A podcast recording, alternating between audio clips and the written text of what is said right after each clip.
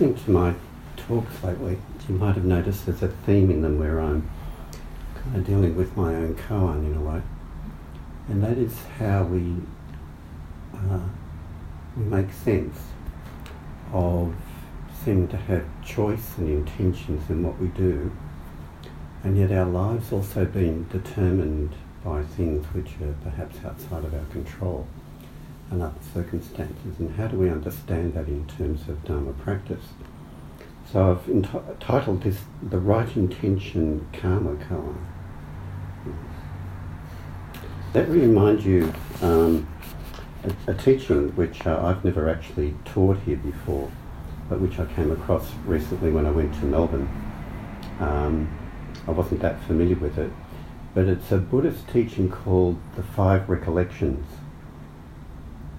Um, the practice of the five recollections was recommended by the Buddha as a way to remember the truth of change and develop peace with this truth. The first recollection is I am of the nature to age, I have not gone beyond aging. I am of the nature to experience illness, I have not gone beyond illness. I am the nature to die, I have not gone beyond death. All that is mine, beloved and pleasing, shall one day be parted from me, shall one day vanish. And the last one, about karma. I am the owner of my actions, heir to my actions, born of my actions, related to my actions, supported by my actions, Whatever action I shall do, of that action I shall be the heir, which shows that Buddhist practice has a very strong emphasis on our choices and our intentionality in what we do and how it shapes our life and how it shapes our sense of happiness. And as you may have heard me mention before, when we look at various other ways that people have of making sense of their life, um, people can have a more fatalistic view. It's just in the hands of God. It's just the way it is. Uh, it's just things are just determined, and I have no choice over it. Or it's all in the lap of the gods. They're just kind of capricious, and they it's just a matter of luck whether good things happen to me or bad things happen to me. And our more contemporary ways, the way our more con- more contemporary thinking is heading and this is starting to be debated in psychology, which is a big influence on the way that we understand our behaviour, is that um, our behaviour more and more is being explained in terms of causes which are outside of ourselves, our genetics, ge- genetic inheritance, our childhood experiences, the sociological influences which on us which are there, and there's not so much an emphasis placed these days um, on what our our conscious intentions are and our choices and how much that shapes our happiness. And it's always been the, the Buddhist perspective, it's very strongly come down on the perspective that our intentions um, are, are, very primary and very central to what creates our, our happiness or well-being in the world and that we're not just it's not just to do certainly it doesn't deny that there are there are outside circumstances which are not under our control, like whether we get a particular illness or not. Um, but it's how we respond to those circumstances and deal with them and learn from them, and to see that our our, our, our sense of uh, a more a more consistent sense of well-being comes from within us rather than it's reliant on the outside. So it's really important to look at these things not just in a philosophical sense, but to see how it really impacts on our, our everyday life and how we, how we live our lives. It's also um, important to recognise that we might have conscious intentions. We might have conscious intentions to, to do good things uh, we can also have conscious intentions to do negative things, you know, that can come out of resentment or spite or revenge and things like that. And um, sometimes people feel like they have uh, good intentions in what they're doing, like someone might feel like they've got a good intention in helping people all the time, you know, but they tend to be over helpful. And the unconscious intention, when it's sort of brought to light, is um, to to do good excessively do good things for other people, so my my need of it, my my fear of abandonment will be met. Mm-hmm. For example. Now, to bring this, instead of just being abstract about this, I want to bring this down into real life situations that actually can occur in our lives, in relationships and so on. The first one I want to um, bring to mind, because it's, it's a very, um, it's, a, it's a, vivid memory for me that I have of um, my great great great grandfather, who I might have mentioned before, um, was one of the, the first white settlers in the Stroud, Gloucester area, Port Stephens area, where we do session. And there's a story from one of his books called The Present State of Australia, where he had a lot of day to day interaction with Aboriginal people, like first hand interaction. And the story was is that there was an Aboriginal woman who he knew well who was getting beaten up by her husband and other other people in the tribe, you know, quite viciously, um, hit on the head with a club and so on. And he came in to protect her, and he stopped it, and he took this woman away under his protection to live in his house for about a week, you know, so they wouldn't bash her up. Eventually, he had to let her, you know, go, and she went back into the, into the community, and because the um, men in the tribe had lost so much faith with him um, for what they'd done, you know, and made things worse. They bashed her up even more. Right, so that the consequence of his, you could say he was someone with a good intention to stop harm, but as a consequence of his good intention, he actually ended up making things worse. Right? So life is complicated, isn't it? Mm-hmm. And um, we don't always know where our intentions are going to lead. Now, I'd imagine if I put myself in, in his shoes and I saw the consequences of that, I'd have to really seriously think about what I did next time and learn from that experience as to, as to what would be a wise course of action. Because if I just keep repeating what I'm doing, next time it comes up, another woman's going to be bashed three times as much. Right? Life isn't life isn't simple. You know, they're, they're, it's very complex. But we do need to, the idea of karma in Buddhism, you know, it is that um, it's really the intention in what we do is the important thing, you know. And uh, if, as long as we've had a good intention, the Buddhist idea is that we're not creating bad karma. Um, but the whole idea of mindful, practicing mindfulness and practicing the Dharma it's not just to have a good intention, but our, our mindfulness needs to be along the lines when this happens, that happens. Like we're following through the karma, cause and effect of things. Not just one thing, not that just, well, I'm a noble person because I've got a good intention. When this happens, that happens. When this happens, that happens. So if my great great great grandfather was practicing mindfulness, he would have gone, well, when I did this and tried to protect her, it got worse. We've got to look at that, you know, and it's got to be examined. I'll give you another example of a story I heard recently too, of um, a couple where um, a woman got very upset because um, he was having some drinks with his friends, uh, and and uh, as the friend started, the male friend started drinking more, he started to criticise his fiancee, this woman, um, about all the negative things she was doing as a partner, you know, and the, all the all the all the bad things he did she did to his friend. And during this conversation, the um, the um, man who was engaged to this woman to be married kind of saw this conversation going on between his future wife and the friend and kind of sat there like a rabbit in the headlights, not knowing what to do, and it went on and on. And then later he found out that um, she was very, very upset about her not him not backing her, you know, and supporting her. as his future wife. And, um, and when she mentioned this to him at a later date, he, he said, yeah, but it wasn't my intention to, to hurt you. It was kind of a defensive response, and she was very upset at his defensive response. And um, so it went on from there. See, these things are complex, right? But in, in, in interpersonal relationships, it's not good enough to have good intentions. It wasn't his intention to harm her, right?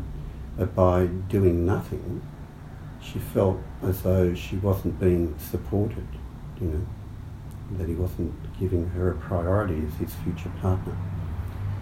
Um, but it seems like in, in these complex um, human interactions we have, is that we're, we're, if you reflect on it, we're nearly always at some level trying to perceive what another person's intention is whether it's in friendship or relationships or business or whatever, is it good intent or bad intent? Is it selfish intent or not selfish intent? Is it unconscious? Is there, is there apathy or ignorance there?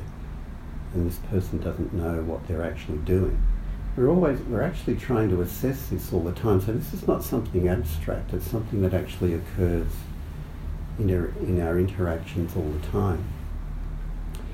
And it would seem to me that if we bring a Dharma approach to this, that it's, it's not good enough just to be in a defensive place and say, well, it, wasn't my intention to harm you, when it actually did, actually harm someone. So it's not enough just to be defensive about good intentions. And but on the other on the other side of the person who's on the um, suffering the negative consequence of someone's actions, like this woman who's a fiance about to marry this man. Um, it's it's not an it, it also needs to be acknowledged in human conflict that someone didn't necessarily have a bad intention, or maybe it is they just didn't know what to do, right? And that needs to be acknowledged as well. So for for a good learning experience to come out of something like this. One, one person needs to acknowledge the harmful impact their, their behaviour or non-behaviour had on someone else. And the other person has to also needs to acknowledge that it, didn't come from a bad intention. There wasn't a deliberate, conscious intent to make someone feel bad. You know? so we're imperfect human beings. Right? And so being able to acknowledge things on both sides can be a way of, of moving forward.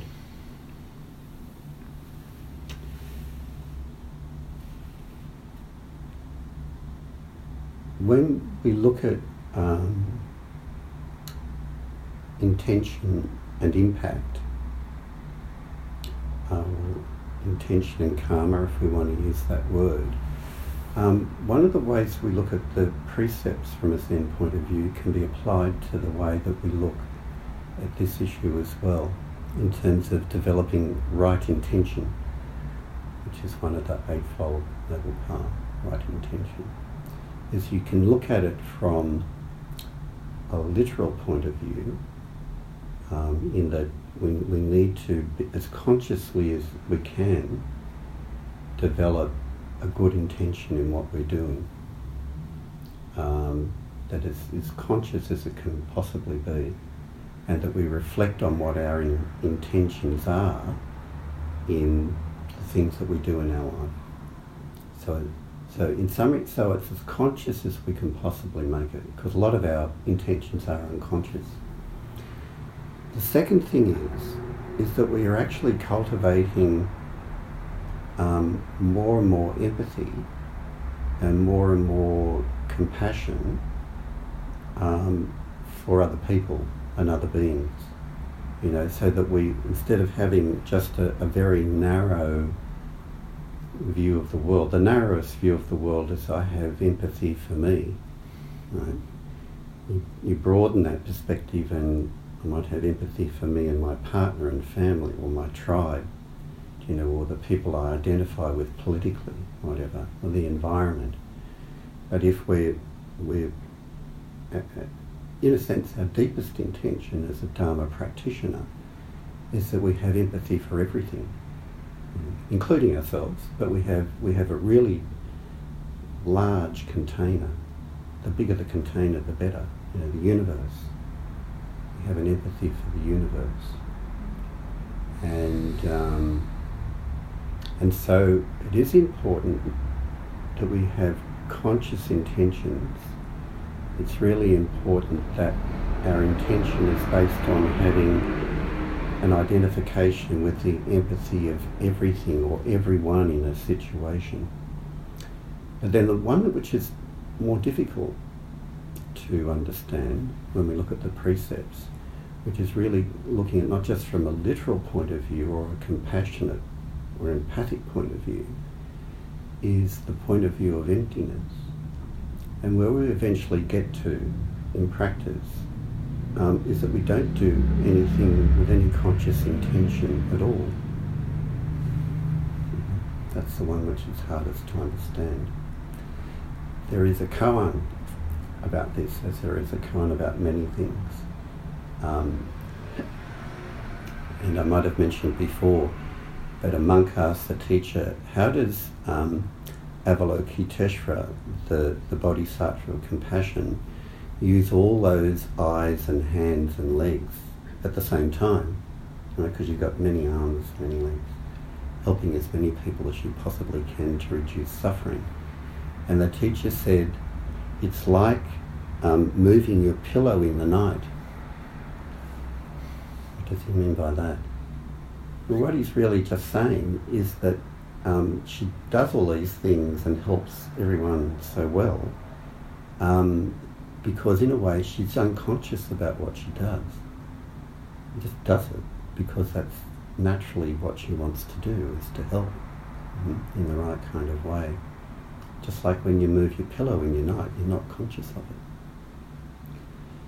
Um, Robert Aitken, as you know, who was one of my teachers, wrote a book on Zen ethics called the mind of Clover. And he was usually just using another metaphor. But when clover dies, it's very um, rich in nutrients for other, other, um, other plants. And uh, when it dies, it becomes a great nutrient for the soil so other things can grow in it. It's got no unconscious intention to do that, it just does it, right? Uh-huh. And what our practice is, like like doing having an intent to do zazen every day and to do zazen kaizen session, there's a there is an intent to do that, mm-hmm. and the intent is to to wake up, you know, and wake up wisdom and compassion. Um, and we have to, it's important that we sow those seeds of good intent, right, rather than negative in, negative intent. But if we keep consciously doing that, and we sow the seeds of good intent, you know, and compassion um, and well-being for others, there's a point in that learning where it becomes unconscious, you know, and and we don't have to think about doing it because it just naturally occurs. That's the point of view of emptiness.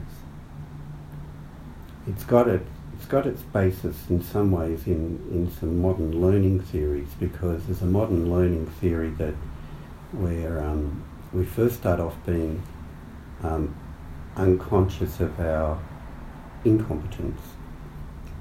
Um, we don't even realise we're making mistakes. And then we become conscious of our incompetence, like we actually realise we're making a mistake, like with Diana's work, you know, with our posture or whatever At first we didn't even realise we had bad posture. Then we realize we do, and then and then we actually um, develop conscious competence. Right? We learn to have good poise and balance and so on. Um, and it's a conscious thing that we do, and then we do it so much that it just becomes natural. It becomes unconscious. Right? Um, we have unconscious competence. So you could apply that to Alexander technique, or you could apply it to Dharma practice, is that we, we actually develop, first of all, we don't even realize we're doing things that are harmful. Then we realize that we are, And then we start to develop an intent to do things which are non-harmful and beneficial. And then eventually we do it so much that we just unconsciously are helpful and loving and kind in what we do. So we need, we need to see that whole process working its way out. Um, part of my job, I suppose, part of my job as a psychologist is for people to become more conscious of what their intentions are, because a lot of it is unconscious. Um, like the example I gave, some people are very codependent and over helpful, and they think consciously they're just trying to help people. But when you when you go into it in more depth, there's a lot of insecurity around that helping, and the sort of the unconscious intention is if I help a lot of people, they'll help me and they'll think I'm a good person, they won't abandon me. There's a whole lot of variations to that theme. Um, but by practicing mindfulness of our coming back to our body and our feelings and our watching our thoughts, we do that over and again, those unconscious intentions become much, much clearer to us. And so we develop more wisdom in what we do. But if I was to say what I would imagine our intention is in, in practicing Zazen and practicing the Dharma, it's with the intention of reducing suffering in ourselves and others, and it's with the intention of developing goodwill towards all beings, developing compassion towards all beings, developing joy towards all beings, and developing equanimity towards all beings. That would be our intention, our conscious intention. And if we keep doing this practice over and over again, then it becomes unconscious and we just do it naturally. Like clover, which um, becomes a nutrient for other, other beings. Mm-hmm.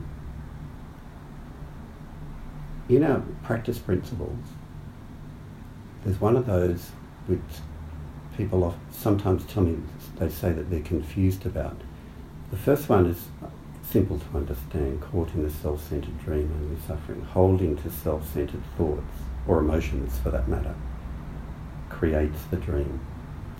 Um, each moment life as it is the only teacher. So just coming back to the way things just are. Now the last one is the one that often causes confusion for people. Being just this moment, compassion's way. So why would just being just this moment create compassion? It does when we've created the intention, the conscious intention of um, creating well-being for ourselves and others. And the way we do that is by just turning up to the moment as it is. You know, if we if we just practice turning up to the moment as it is, what will naturally arise through doing that is compassion, empathy. That's a Buddhist understanding. It's also a modern psychology understanding. All the research into mindfulness demonstrates over and over again that when people practice mind- mindfulness, they develop empathy for other people. Why? We don't fully understand, but we know that it happens. Over and over again, the research demonstrates that. And Zen practitioners, Buddhist practitioners, just as it have intuitively understood that if you do this practice, you develop compassion. Don't even know how or why we do, but we do. We do it long enough. So just turning up to the present moment without necessarily any intention of doing good, we do good. Mm-hmm. Remember,